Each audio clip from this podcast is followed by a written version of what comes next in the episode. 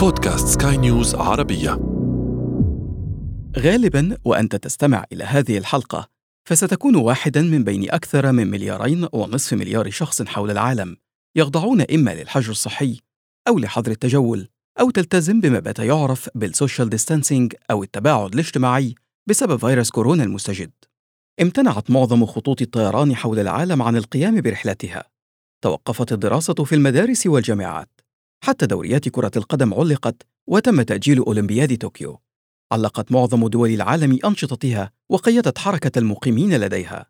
بل إن دولة مثل بنما ذهبت إلى حد الفصل بين الرجال والنساء في الأماكن العامة، فبات لا يسمح للنساء بالخروج إلا في أيام الاثنين والأربعاء والجمعة، أما الرجال فتم منحهم أيام الثلاثاء والخميس والسبت لقضاء أغراضهم المهمة. في هذه الأثناء سجلت حوادث مثل اعتقال رجل سعل في وجه شرطي في بريطانيا بعد أن حاول الشرطي منعه من فتح سيارات في الشوارع. واضطر سوبر ماركت في الولايات المتحدة إلى إفساد بضائع بقيمة 35 ألف دولار بعد أن تعمدت امرأة البصق عليها. وغيرها من مشاهد تذكرنا بأفلام الرعب والخيال العلمي. أصبح الحظر هو العادي وغير العادي هو حرية الحركة. غالبا فإنك تشعر بالقلق من متابعة الأخبار وربما الملل من محدودية اختياراتك أو أنشطتك. لكن دعني أخبرك أنك بالتأكيد أسعد حظا ممن خضعوا لهذا الإجراء في أزمان سابقة. كان بعضهم يجبر على تعليق جرس في رقبته لتنبيه الناس إلى وجوده. بعضهم ترك في وسط البحر حتى يتم التأكد من سلامته أو مواجهة مصيره المحتوم. بل إن بعضهم ظل اسمه مرتبطا بمرضه حتى بعد تعافيه. أنت بالقطع أسعد حظا من ماري تايفويد. إن أردت أن تعرف المزيد فواصل الاستماع. أنا عمرو جميل وأنتم تستمعون إلى بودكاست بداية الحكاية. بداية الحكاية. في الحضارات القديمة طبقت فكرة عزل المرضى حتى مع عدم المعرفة بالأسباب الميكروبية الفعلية للمرض. ربما يكون أول تسجيل تاريخي لممارسة الحجر الصحي قد تم ذكره في سفر اللاويين أحد أسفار العهد القديم. تحدث سفر اللاويين عن مصاب البرص الذي كان يشمل آنذاك كافة الأمراض الجلدية وخاصة الجذام. كانت الإصابة بالجذام آنذاك تعد عقابا إلهيا وتمثل وصمة اجتماعية بسبب التشوهات الجسدية المصاحبة للمرض. كان مريض الجذام بحسب سفر اللاويين نجسا عليه البقاء معزولا عن الآخرين وكان يضع جرسا حول رقبته لينبه الناس إلى وجوده.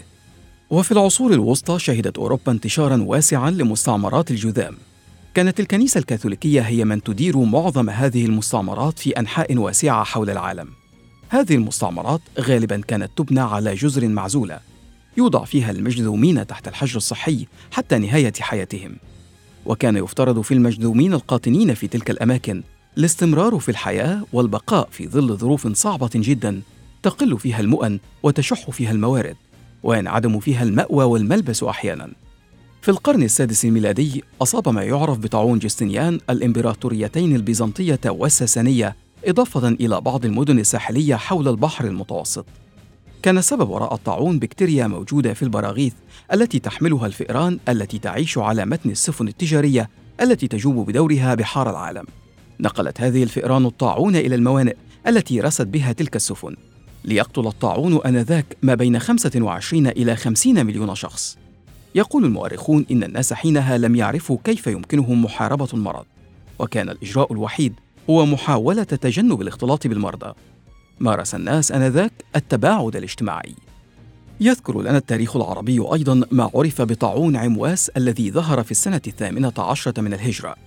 في عهد الخليفة عمر بن الخطاب. ظهر في البداية في بلدة اسمها عمواس بالقرب من القدس ومنها انتشر إلى الشام. تسبب طاعون عمواس في قتل ثلاثين ألفا من أهل الشام كان من بينهم عدد كبير من الصحابة. ربما تعود شهرة طاعون عمواس في كتب التراث إلى الطريقة التي تعامل بها عمر بن الخطاب مع الوباء. قرر حينها الخليفة الامتناع عن دخول المدينة وأمر بعدم دخولها وعدم خروج المصابين منها. نفذ أول الطرق العملية لتطبيق أسلوب الحجر الصحي وعزل المناطق الموبوءة منعا لتفشي المرض. لكن مصطلح الحجر الصحي لم يظهر إلا في منتصف القرن الرابع عشر حينها اجتاح الطاعون أو ما عرف بالموت الأسود قارة أوروبا.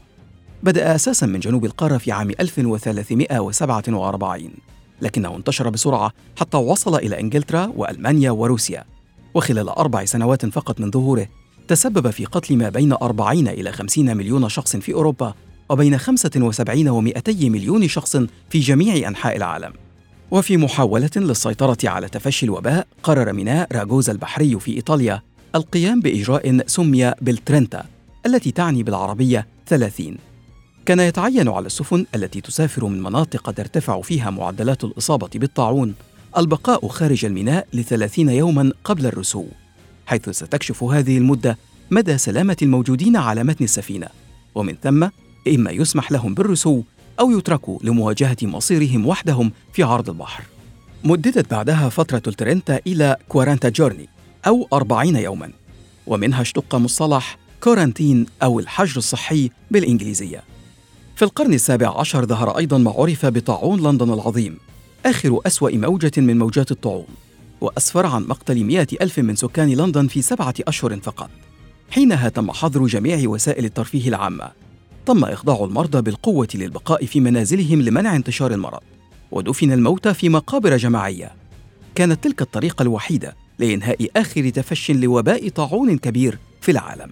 وحتى خلال القرن التاسع عشر تكرر تفشي الأوبئة خاصة وبائي الكوليرا والجدري. دفع ذلك دولة مثل الولايات المتحدة إلى الاعتماد على الحجر الصحي الشامل للسيطرة على حركة الناس داخل وخارج المجتمعات المصابة. هذا الإجراء اتخذ أيضا في بعض الدول العربية، فآنذاك قرر والي مصر محمد علي باشا وضع نظام للحجر الصحي وإنشاء عدد من الكورتينات عند مداخل الموانئ المصرية لحجز المشتبه فيهم بالعدوى. أنشأ كورتينة القصير عند الميناء الواقع على البحر الأحمر للكشف والحجر الصحي على الحجاج الوافدين من الحجاز. كما أنشأ كورتينات أخرى في دمياط والأسكندرية الموانئ المهمة للدولة المصرية آنذاك. لكن ربما تكون أغرب قصص الحجر الصحي على الإطلاق هي قصة ماري مالون الشهيرة باسم ماري تايفويد. عاشت ماري في الفترة بين عامي 1869 و 1938 وشخصت بما عرف كأول ناقل عديم الأعراض للتيفويد في الولايات المتحدة. أصيبت ماري بالتيفويد لكنها شفيت منه ومع ذلك ظلت حاملة للمرض بل وناقلة له بنشر جرثومة التيفويد إلى الآخرين. نقلت ماري التيفويد إلى 53 شخصا بين عامي 1900 و 1915 وتوفي منهم ثلاثة أشخاص. كانت ماري تعمل كطاهية في بيوت الأثرياء بنيويورك لكن ظهورها في منزل ما كان يعني سقوط قاطن المنزل فريسة للتيفويد. وظل الأمر غامضا حتى عملت ماري بمنزل أحد رجال القانون. حينها تعرض هو وأفراد أسرته للإصابة وتم أخيرا ملاحظة ارتباط ميري بحالات الإصابة بالتيفويد تم حجز ميري في الحجر الصحي بمستشفى على جزيرة نائية حتى عام 1910 عندها صدر قانون يرفض حبس أو نفي الأشخاص حاملي الأمراض وتم تخيير ميري بين البقاء قيد الحجر الصحي أو الخروج مع منعها من العمل نهائيا كطاهية. واختارت ميري الخروج لكن ما لبثت أن عادت للعمل كطاهية تحت اسم مستعار بل وفي مستشفى. وبعد أيام قليلة من تعيينها بالوظيفة الجديدة بدأ المرض بالظهور على 25 من نزلاء المستشفى. هذه المرة تم وضع ميري بالحجر الصحي حتى وفاتها في عام 1938 بعد 26 عاما بالحجر. وبالمناسبة توفيت ميري نتيجة إصابتها بالالتهاب الرئوي وليس التيفويد.